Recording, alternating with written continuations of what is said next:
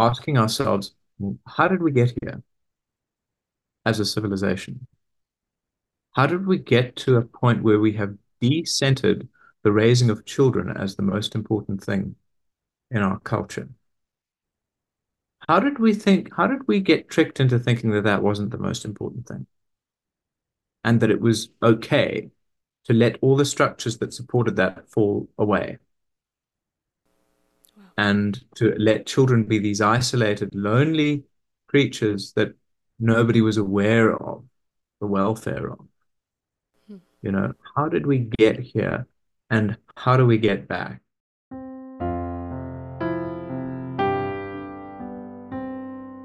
What happens when you begin healing childhood trauma? Similarly to healing from any other form of trauma, when you start healing, it doesn't feel great at first, though it is a journey well worth the effort. Also, you become aware of how abuse is constantly everywhere you go. How do you cope with that new awareness being right in your face every time you see people interacting? I wish I had answers to these questions. Truth is that I am still very much in the middle of figuring this out myself.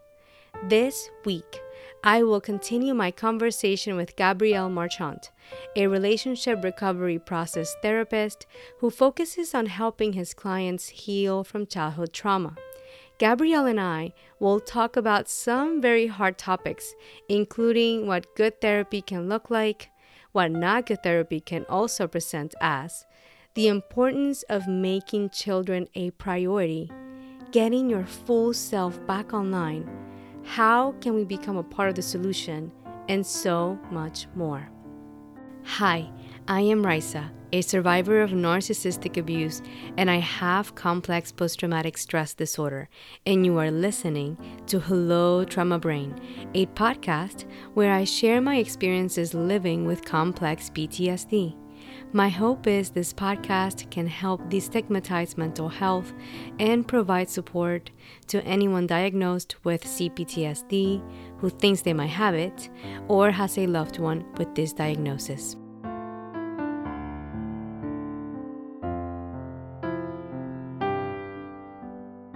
Quick reminder I am not a licensed psychologist or mental health care professional, and this podcast is not meant to replace nor substitute the care of psychologists, other mental or medical health care professionals. If you think you might have complex PTSD or PTSD, please reach out to your primary care or mental health care provider.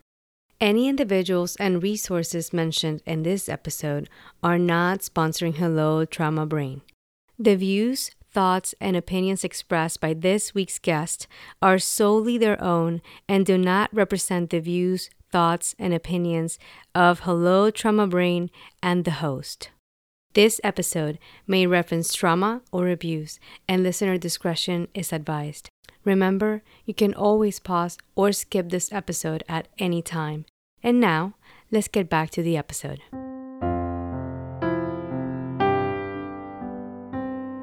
Hello, dear survivors, and welcome to this episode of Hello Trauma Brain.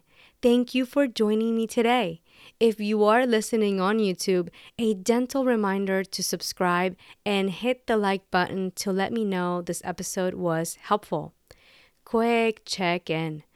I had my first session with my new RRP group. That is right, I am doing the relationship recovery process. Still sitting with how I felt about the first session, and I am feeling excited to continue the process. I also started looking into gatherings near me to help me stay connected.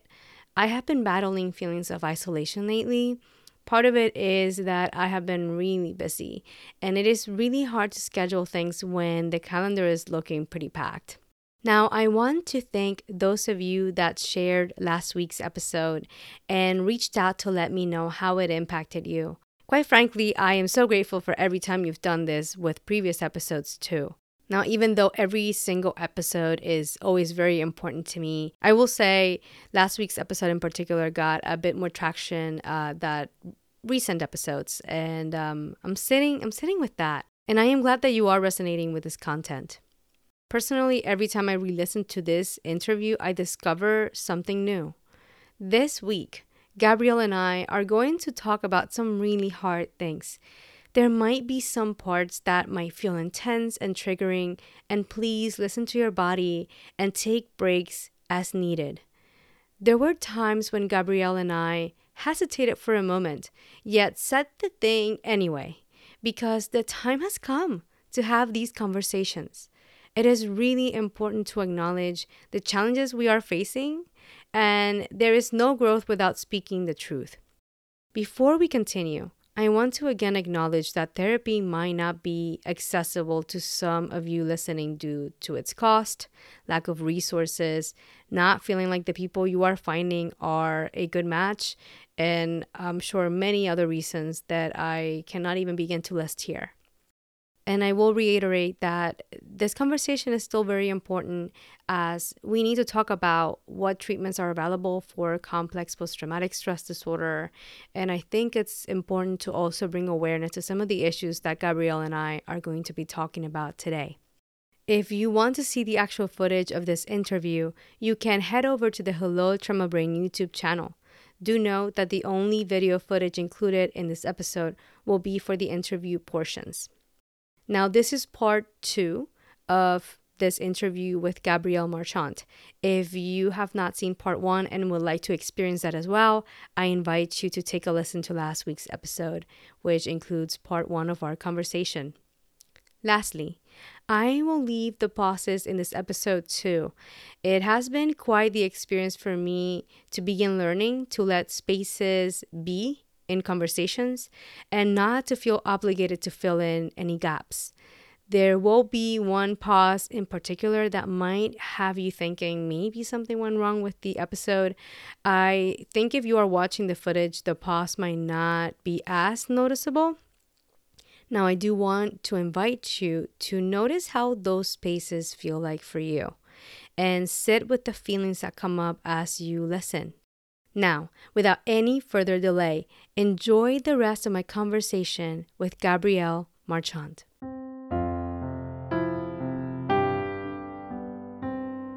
You know, there's something which people sometimes ex- experience when they're childhood trauma survivors and they've been to more conventional talk therapies, and people are trying to, a therapist might be trying to um, do a bit of CBT with you and might be trying to reframe an experience. Mm-hmm.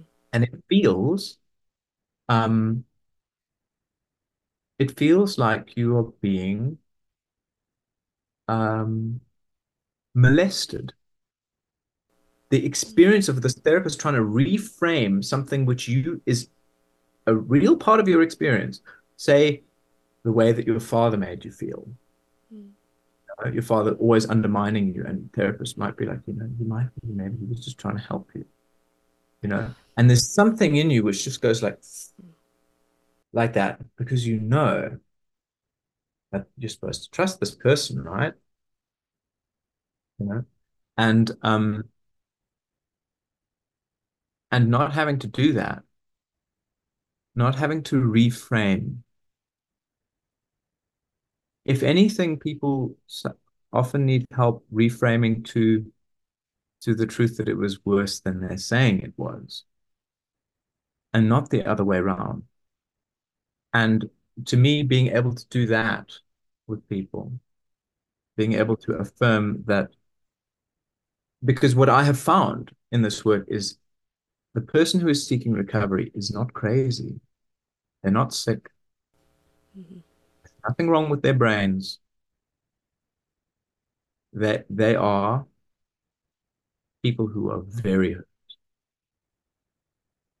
And and um, those experiences which they recount are to be taken at least at face value. That they're, they're, they're telling the truth. Mm-hmm. Mm-hmm. It, none of it, and often they need help to really feel how bad it was um, rather than to to mentally reframe it as something that shouldn't be hurting that much you know if it hurts Yeah. It hurts. It, you know, there's no, it's you're not imagining it's hurting. hmm Um, yeah. I hope that answers the question. Oh, it it it did, and I uh, w there was one word that came to me as you were speaking about this experience. It's a betrayal. There's a betrayal from a therapist that does that, and I've I've sadly experienced that once, and um, I want to say. It was right before I switched. Like once this one, I, I mean, I've, I've had many, so I won't say which one, but there was a particular therapist that I shared a story with them, and um, I don't. Also, I also don't name my abuser, so I won't know. I won't say who it was. But I had an abuser threaten to murder another, another of my abusers, to get me to leave. He said, "If you don't leave, I'm gonna do this." And I remember telling this therapist that story, and they said they were just trying to protect you. And I think I had one more session with that person and I couldn't I couldn't get past it. I just couldn't get past it and I I'm so grateful for you sharing and bringing that piece into this conversation because I I believe in therapy. I've I've been in therapy and I've encountered my share of um, good therapists. I've I, I I had my share of experiences where it didn't quite help me, and if anything, it, it might have made things worse for me. And I I now have a trauma trained therapist that I'm very happy with, and I I love I love that you're talking about this because I know there's a lot of survivors out there when they had that experience, they gave up. And actually, that g- give up is not the right word. They lost hope in therapy. They they mm. couldn't uh, they didn't have the experience they should have had. That should have, like that shouldn't have happened to me. Let's start there. And for many survivors they get these betrayals. They go to therapy to get heal healing and validation and to have someone finally believe them. And when that didn't happen that was it. Therapy went out the window and i completely understand that stance too. But i i want to highlight here you know there are good therapists out there there are good therapy modalities that do work. Uh, talk therapy did some things for me and some things uh, i that's why i switched. You know there was only so much talk therapy could do for me but i love having someone like you here on the podcast like anyone listening. If you've had a bad experience with therapy i i urge you to just listen for a moment. Just listen. You don't have to get into therapy tomorrow but do take in that there are there are therapists out there who are not betraying their pa- patients and who are doing this work and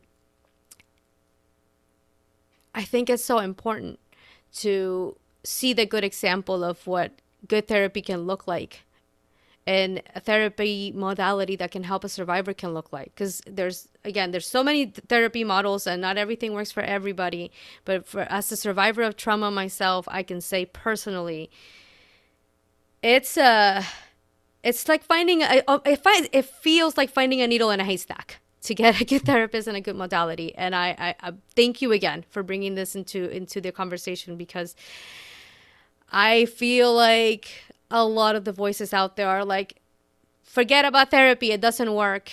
And I want to say to you, if you're listening, and if and if that is what you've heard, not all therapists are bad, and it can work. And I'm so glad I kept looking for somebody and I kept going after what happened. And and again, thank thank you so much, Gabriel. I think this is so important.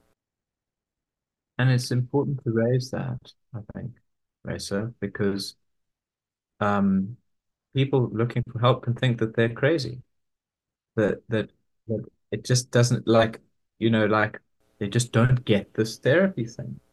And a very difficult reality for for us in the helping professions to contend with is that there are there's a lot of problems in the helping professions.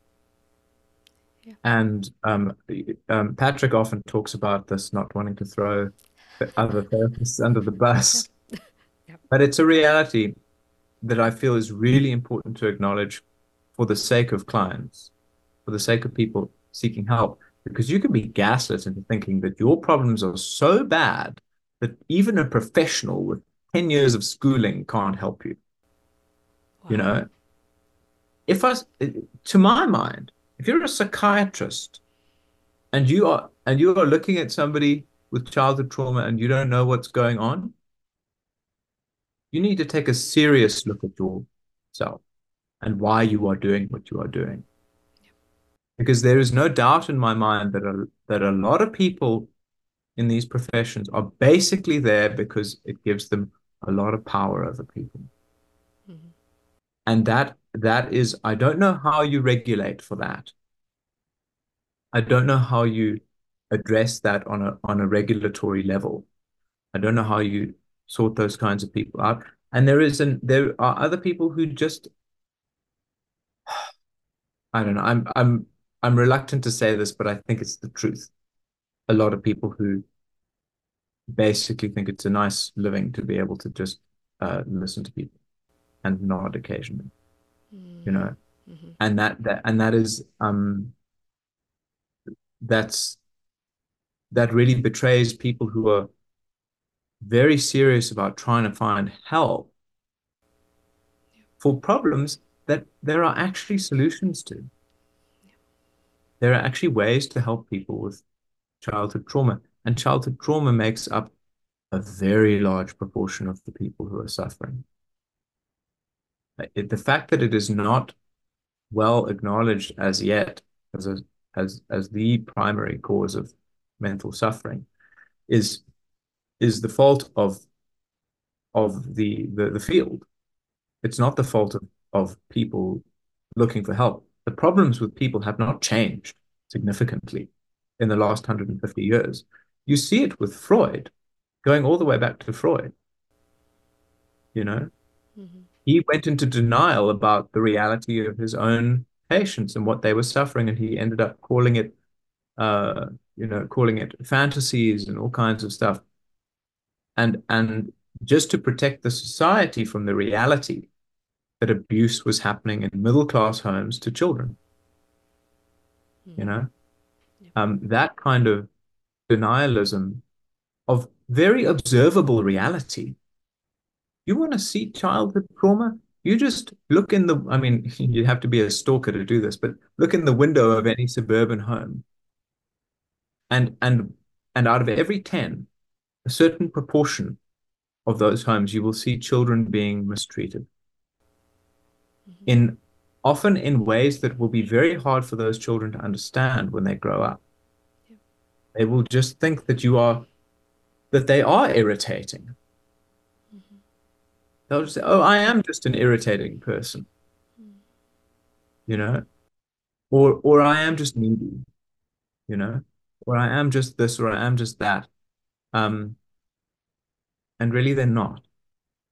Uh, they were mistreated, mm-hmm. and and in in some sense, if there is a if there's enough mistreatment that it becomes obvious that it's mistreatment, there is a terrible way in which that is a blessing, because then at least you know. And at least you know I was abused. For many, many people, it takes a very long time, if they ever reach that conclusion, that the, the root of their suffering is that they were mistreated.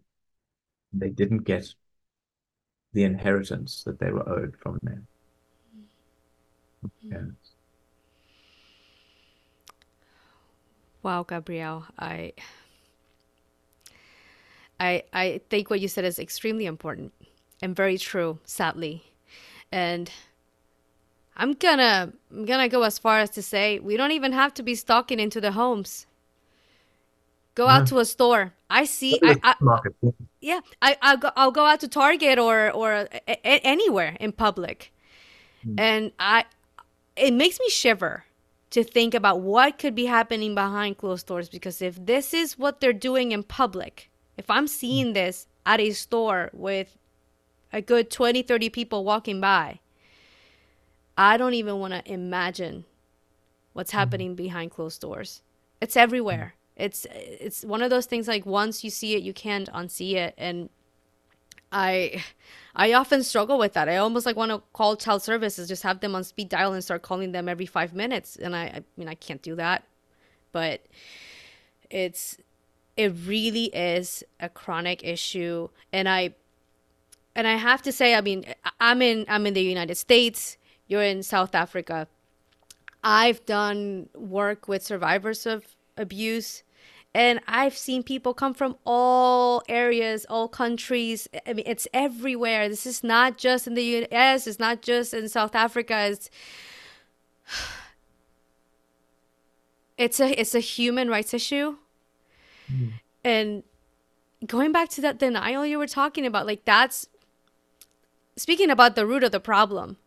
I think a lot of issues start with that denial.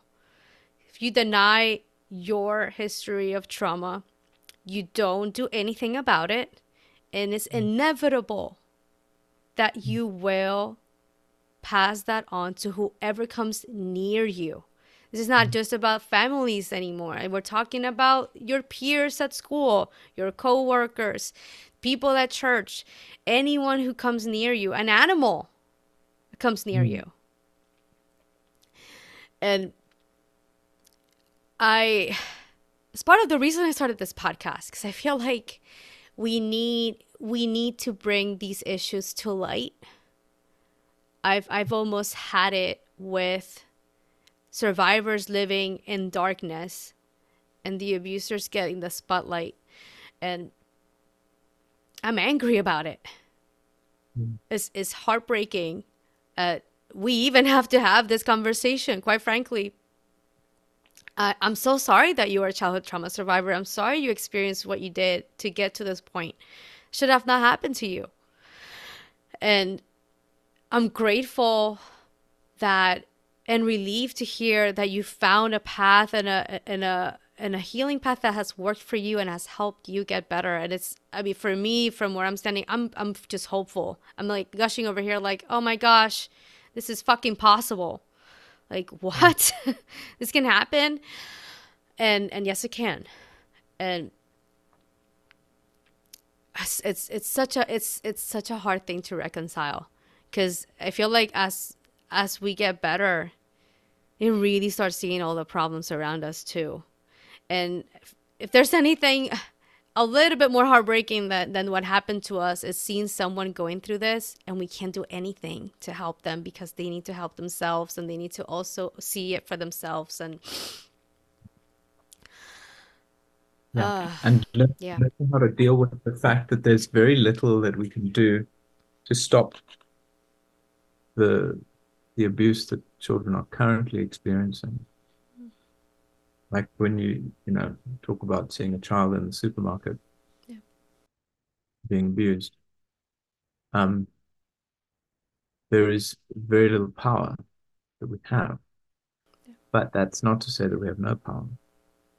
Mm-hmm. and i think that's why you know like what you're doing here is a part of the solution. It really is. And asking ourselves how did we get here as a civilization?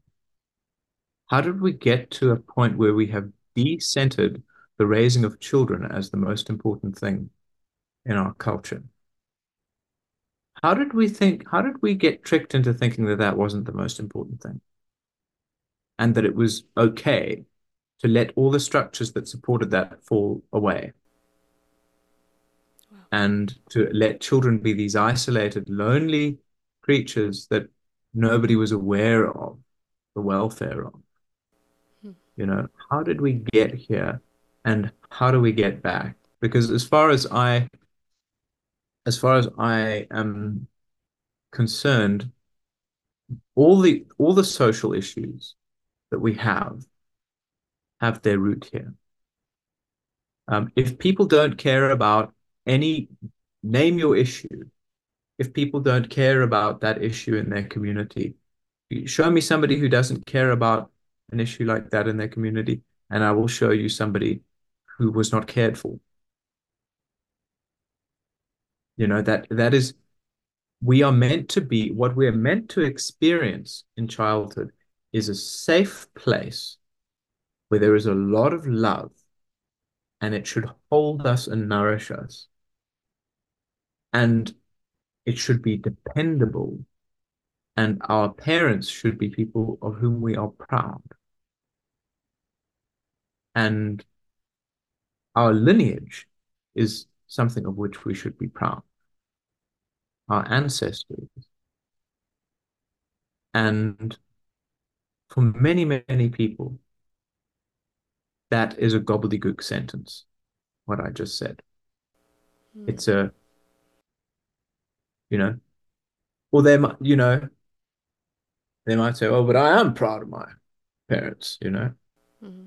And meanwhile, you know, dad was beating the crap out of you and and mom was an alcoholic and like, you know, so there's the, the difference between between how things should be and how things are is is is very vast, even though we have now so much material comfort at our disposal to numb to numb the anguish of not feeling at home in our own bodies. There's a there's a beautiful um, way that um, Thich Nhat Hanh, the, the Zen master, explains this. He says, if your parents um, didn't love each other, and if they didn't if they didn't model that for you, if they didn't communicate the if they didn't transmit the the the values of your culture and of your family and of your lineage to you, you will be rootless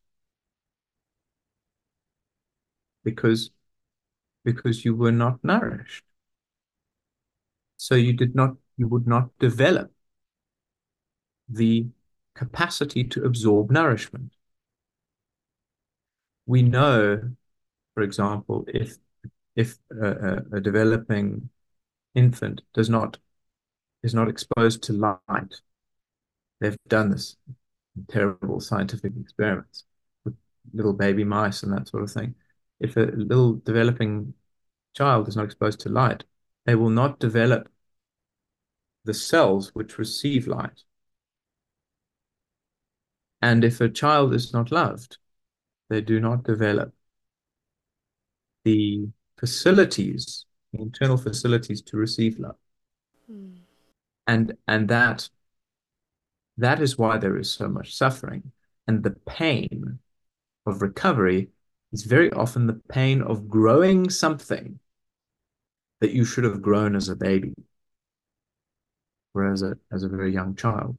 Mm-hmm the pain of pain of the pain of growth is enormous. Mm-hmm. It's very very great. Mm-hmm. Um, it, it is possible, but it is slow and it requires a process um, to do that, and it takes a very very long time. I think the thing that is hardest, and it kind of comes back to the beginning of our conversation, the hardest thing to accept as an as a, as a, a survivor of childhood trauma who is seeking recovery is the enormity of the task. It is it is what happened to you was monumental. It was absolutely monumental. You have been living in the scullery of your own house.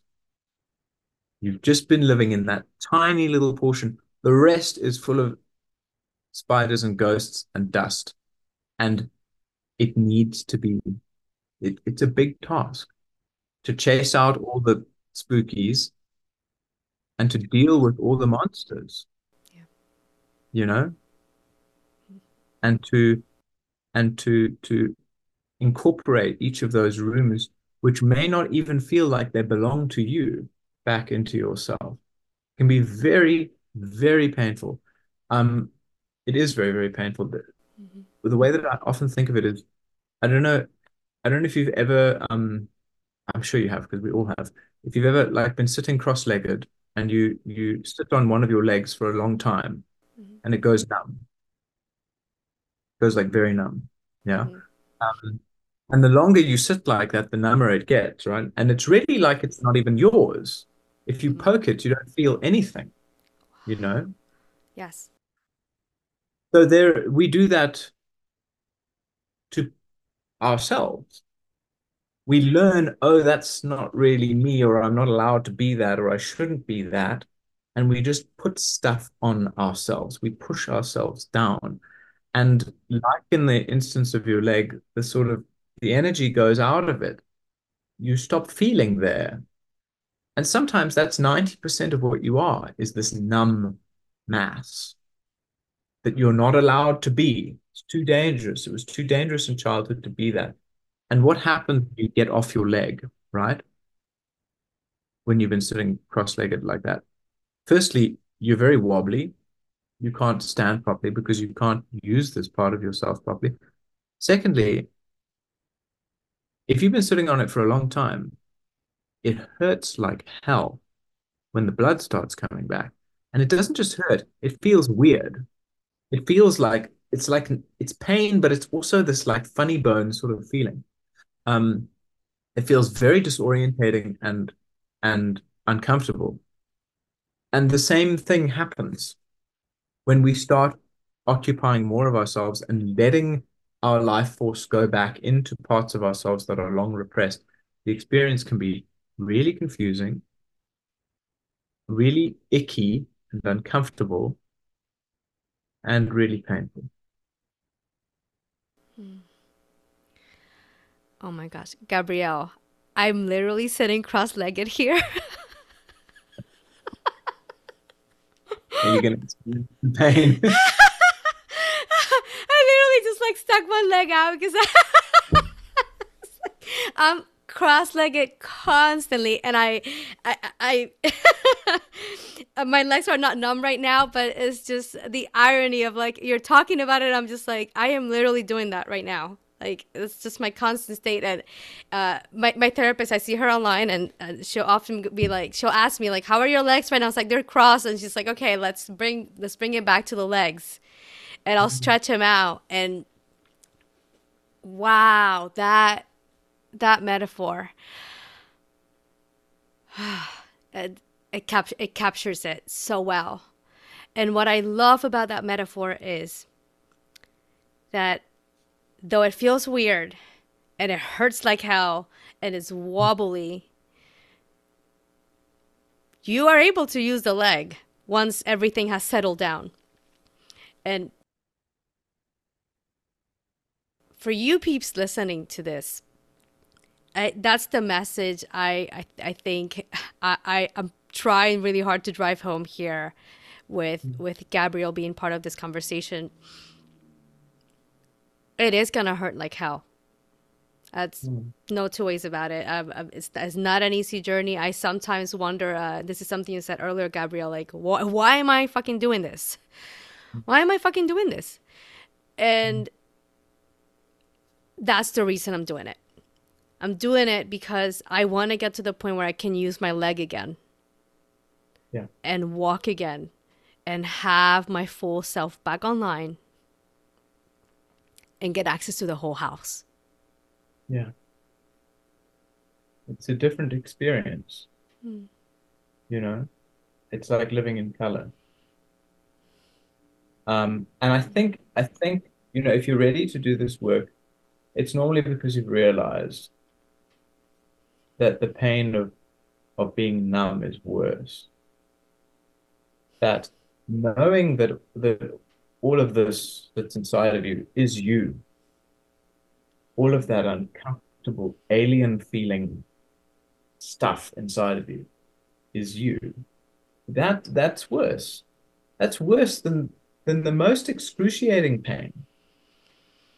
You know, to to be to be filled with with cold, dead feeling stuff that doesn't feel like you.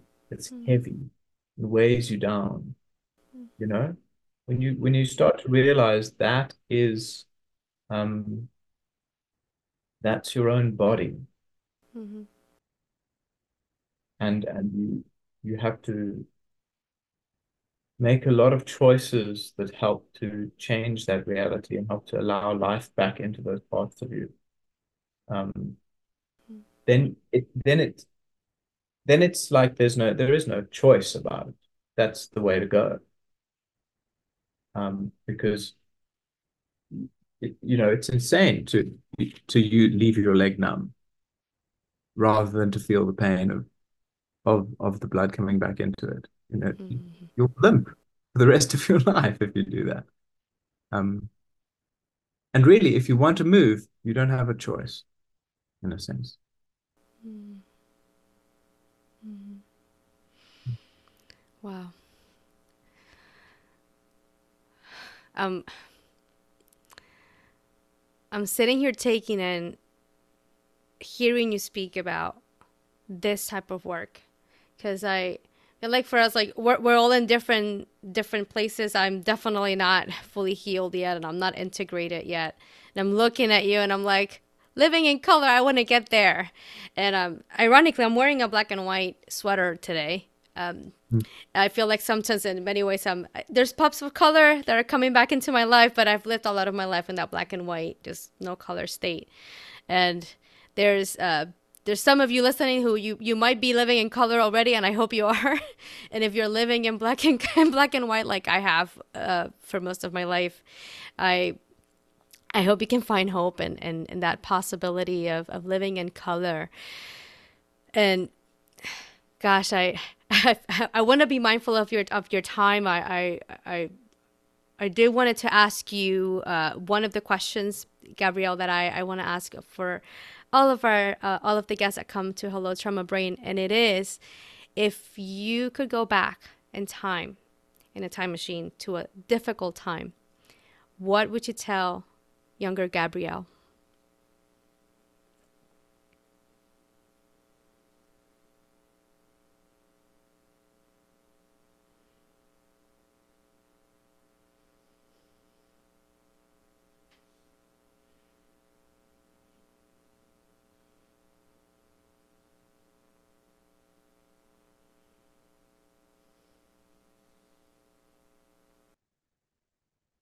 There's a lot that I tell little Gabriel. Mm. Yeah, I, I mean, I do do that. I do go back. Mm. And I do tell him stuff. I tell him a lot of stuff. I tell him I'm proud of him. That there's nothing wrong with him. And there never was. But that the people around him are very sick. And that um, that there's a voice inside of him that speaks the truth, and um, not to let anything convince him otherwise. Um, tell him that he's talented and that he's brave, um, and that that I'm there for him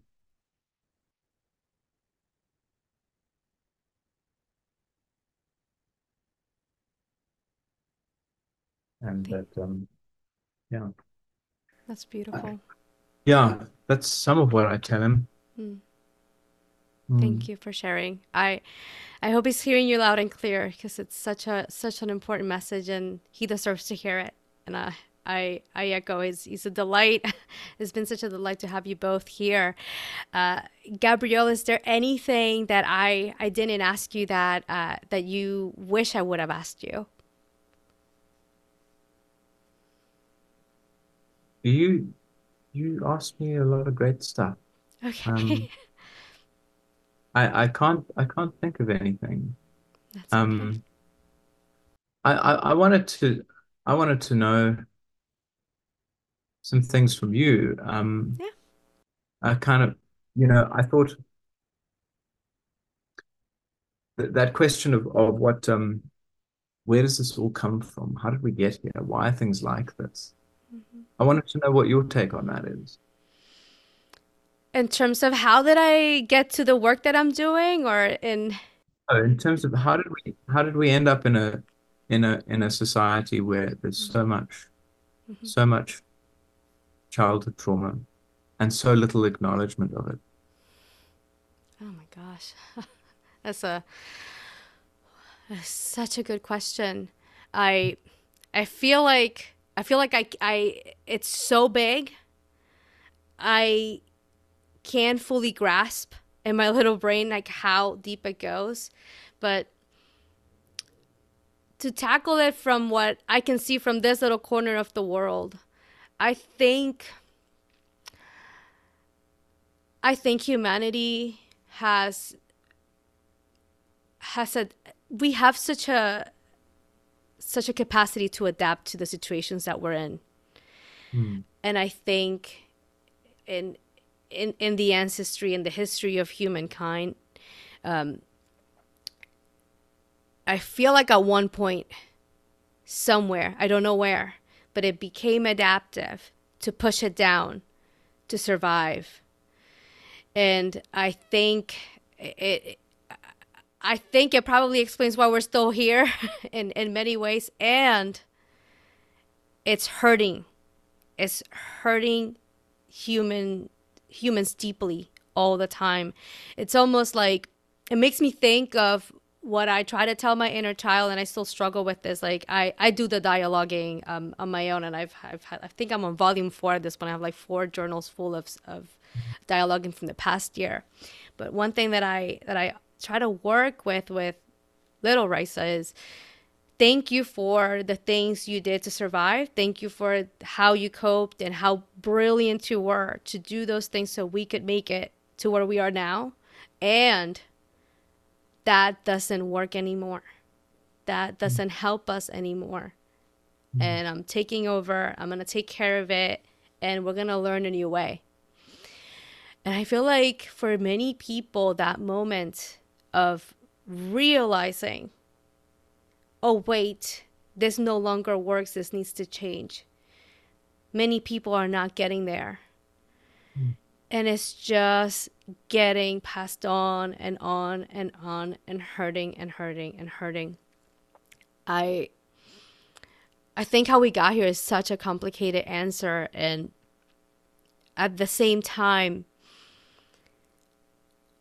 what motivates me is I am where I am right now and something needs to be done now. Like this this cannot go on. Like how we got here it's uh, regardless of how we got here, we're here. And we we need a better way. We just do. We deserve a better way. We have that birthright to a better way, to evolve, to become better, to improve, to, you know, many moons ago, uh, I wouldn't have these lights. We would have been doing this. Like, we, actually, we wouldn't be able to do this from, you know, it would have been like, oh, he lives too far. There's no internet. There's no lights. It's like, like both of us would be like navigating our darkness with candle lights, and that's it. And, and just like technology evolves and all these evol- evolutions come from uh, for for our species in so many ways. I feel like emotionally speaking, like it's time. It's time to evolve emotionally. It's time to evolve internally and mentally. And I feel like at this point I'm like going on a tangent, but I, I I'm, I'm just gonna do it.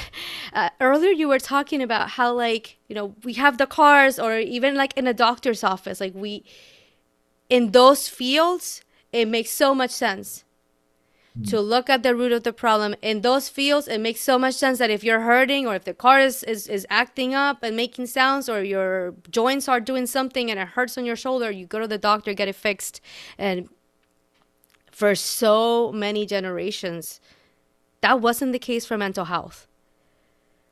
Our minds our our souls were hurting. And it was like i don't see anything.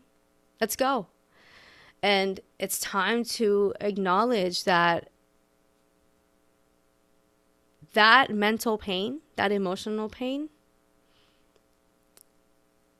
it manifests somatically it manifests in our bodies anyway so it's causing issues physically but it's it's it's hurting anyway. It's it's hurting just as much, just as bad as any bruise or cut or whatever. It's it cannot be ignored any longer. And yeah, I feel I feel like I kind of half answer your question and half didn't. But Beautiful. I thought that was very thorough. Um, a lot there. Um, I think this thing you talk about, this capacity for adaptation, is a, a really, really valuable point to bear in mind because we we get told all the time these days how adaptable human beings are. Normally, when we're being asked to put up with something that, is going to be a real imposition, you know, um, but adaptation comes at a cost. Adaptation is expensive. Yes, we're very adaptable, but does that mean we should be endlessly adapting? maybe we need to consider that our, our environments should have more stability than they do. The romance of of an era in which technology allows us to cross oceans in a matter of hours and communicate everywhere at the you know in an absolute instant is is um, very hypnotizing. But what about stability? What about the reality of the world directly around us, the one that we actually live in?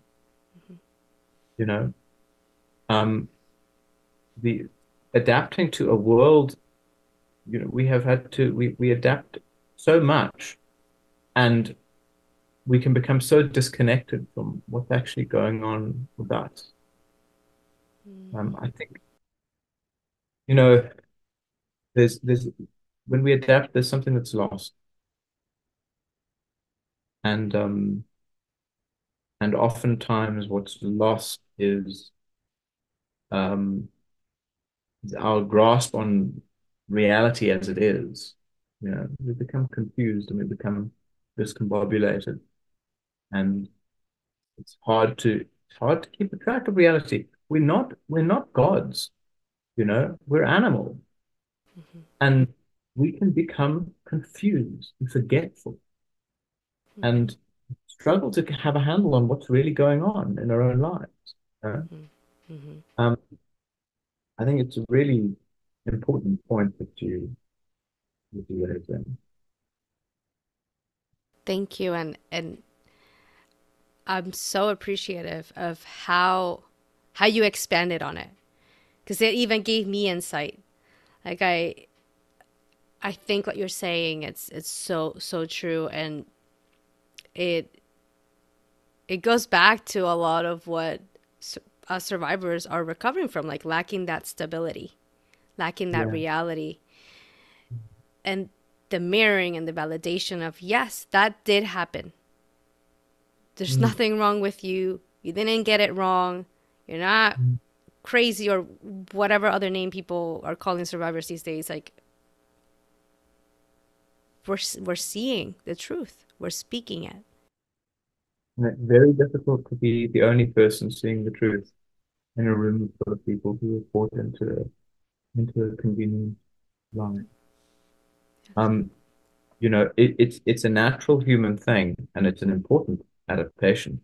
That if you perceive a different reality from the people around you, you you assume that you're the one who's wrong. You know, if you if you look up at the sky and you see a red sky and everybody else tells you it's blue, you assume there's something wrong with your eyes or or your or your language capacity or, or something like that. Mm-hmm. Um, and the, the, trouble is, you know, what we've gotten into now is a, is a, a, a state of affairs where the minority are often perceiving reality more accurately than the majority. And that's a that um I don't I don't think that's always the case. And and it's very difficult for that minority. Mm-hmm. Because you have to find the people who are safe. Mm-hmm. And it's really tricky for, for childhood trauma survivors often because there is this very um, understandable paranoia about, you know, like, well, if it's only a few people, you know, it must be some crazy nonsense, you know, it must be some fringe, uh, ludicrous idea. It must be some culty thing, mm. you know. Mm-hmm. And like, I'm sorry to tell you, but it's actually just that there are very few people who are willing to acknowledge that a, a, a very large proportion, an unfortunately large proportion of families are dysfunctional to the point that they drive their members to huge suffering. Mm-hmm. Um, that is the reality. Yeah. And um, that is not that's not a reality will get verified by a lot of people. Finding those people who will acknowledge the truth of your experience mm. um, is very, very important. Mm-hmm.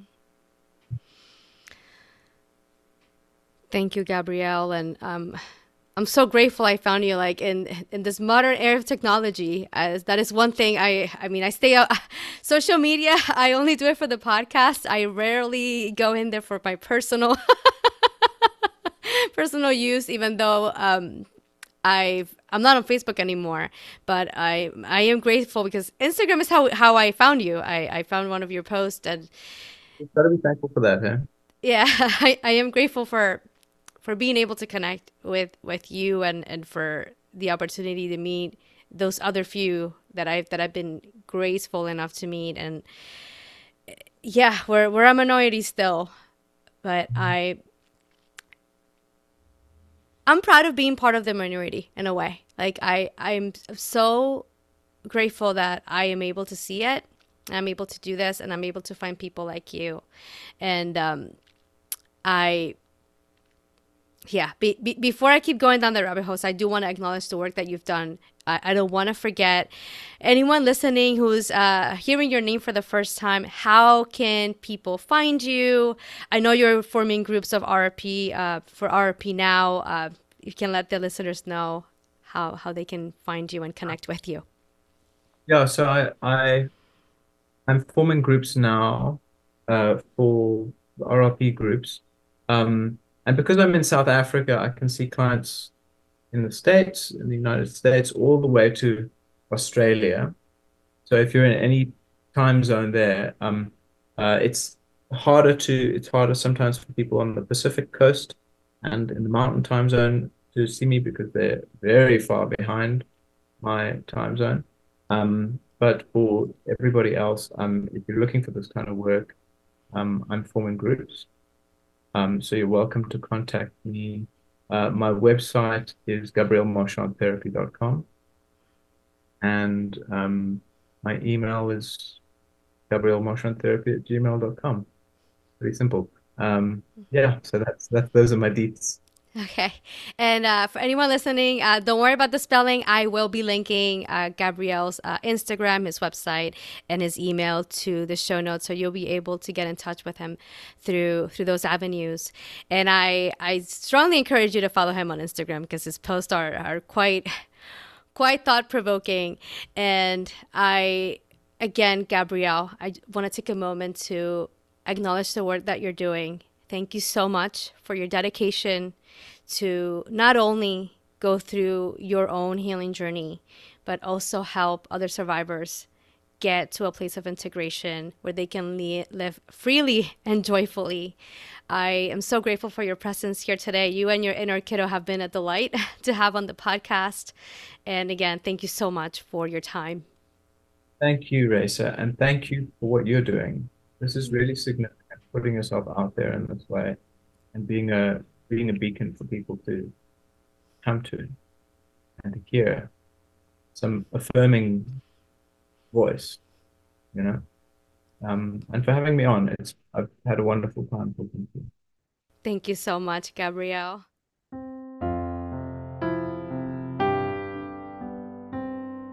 All right, survivors.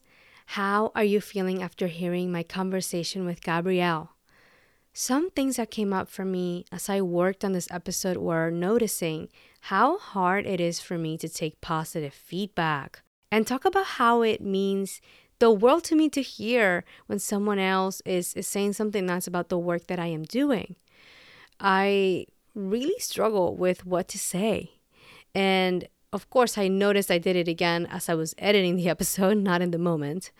Um, yeah, I will I guess I, I do have the privilege of adding additional parts to this. So, uh, Gabriel, thank you so much for, for your kind words and and for, for your acknowledgement of, of the work that I am doing with, with Hello Trauma Brain. And thank you for being a part of this conversation.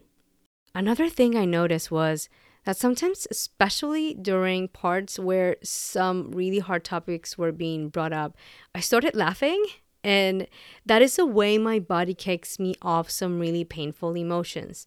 Though I am grateful my body is very smart to do that, I will admit it is it is really annoying not to have much of a say in terms of when it happens. It was such an honor to have Gabriel on the podcast, and I really hope you found our conversation helpful, validating, and meaningful. I would love to hear from you. Please leave a comment and let us know how this episode impacted you.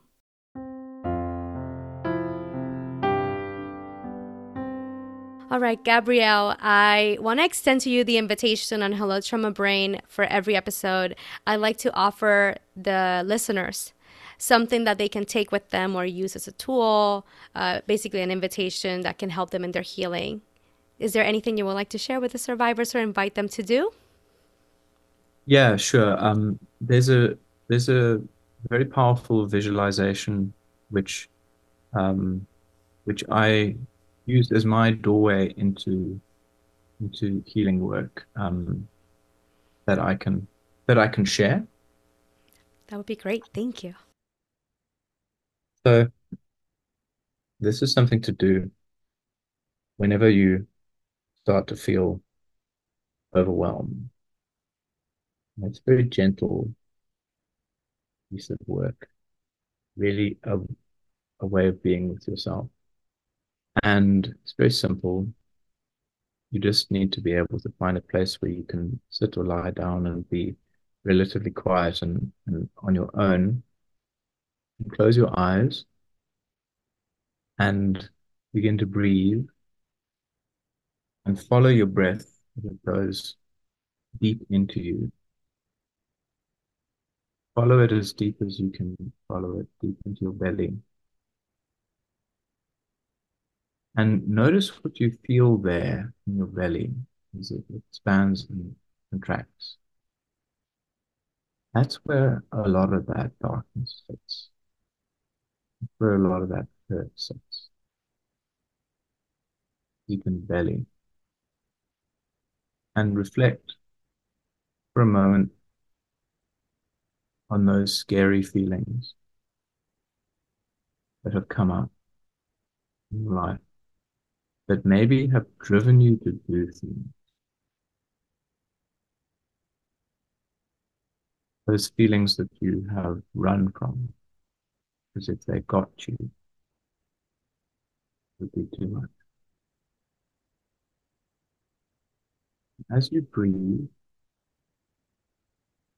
and feel that feeling in the belly, I want you to consider that those feelings are in you right now.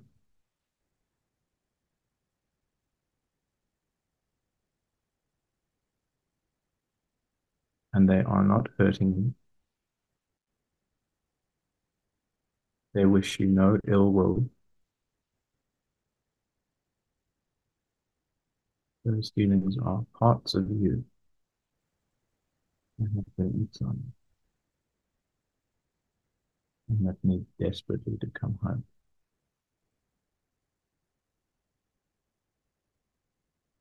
And if you can be still like this, breathe, feel into that place.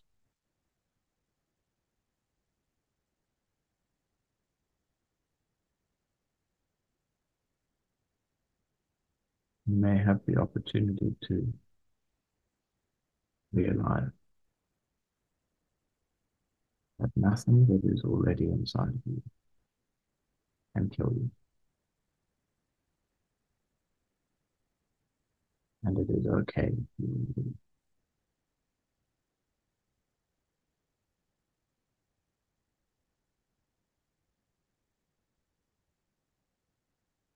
And that might sound crazy, because these things are so scary.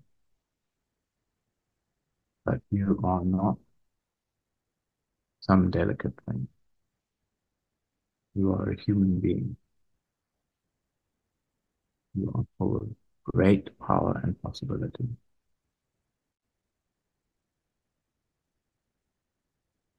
And you have the capacity to feel all of these things bit by bit,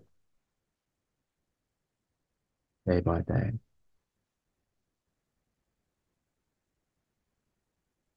And incorporate them into who you are.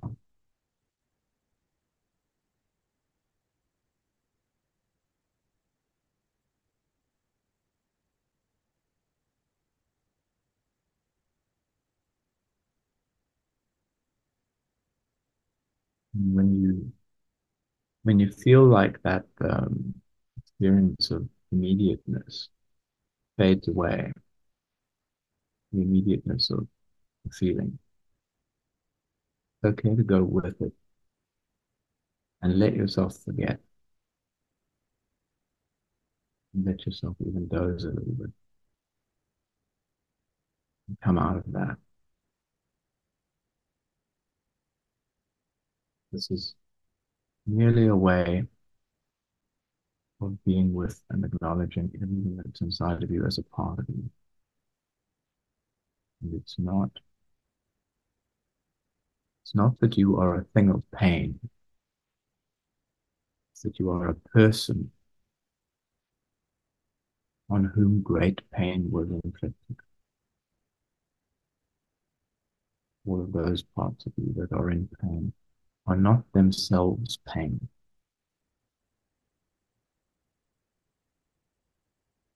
Parts of you who were hurt.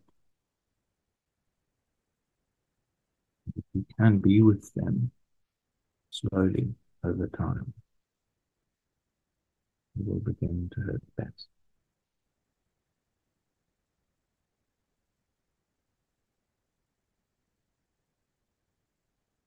I find that an important practice for me. It is an important practice for me in the beginning of my work. Um, and I still do it when I need to. Um, to go deep into those parts and accept whatever is there, and then to allow myself to pendulate out and not to force myself to stay there any longer than I than feels natural to me. Mm-hmm. Because there's so much in there um, that it takes. You can't you can't really. It's, it's, um, it's like being on a journey of a thousand miles. Just take the steps that you can take today. Don't worry about the average. Just just take the steps you can take today. Thank you so much, Gabriel. And for anyone listening, you are welcome to come back to this episode and do that visualization as many times as you like. And please let me know how this healing invitation goes for you if you choose to accept it.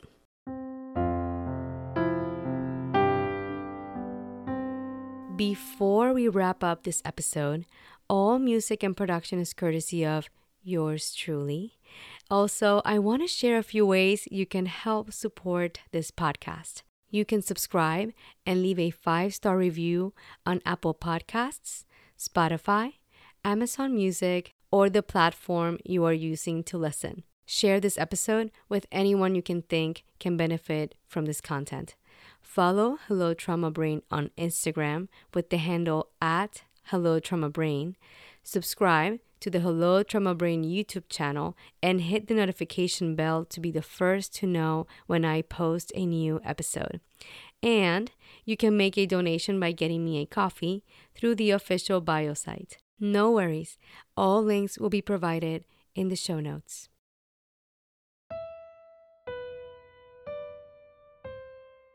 Thank you for joining me and Gabriel today. We hope you found this episode helpful. I wish you the best as you get your full self back online and reclaim your house.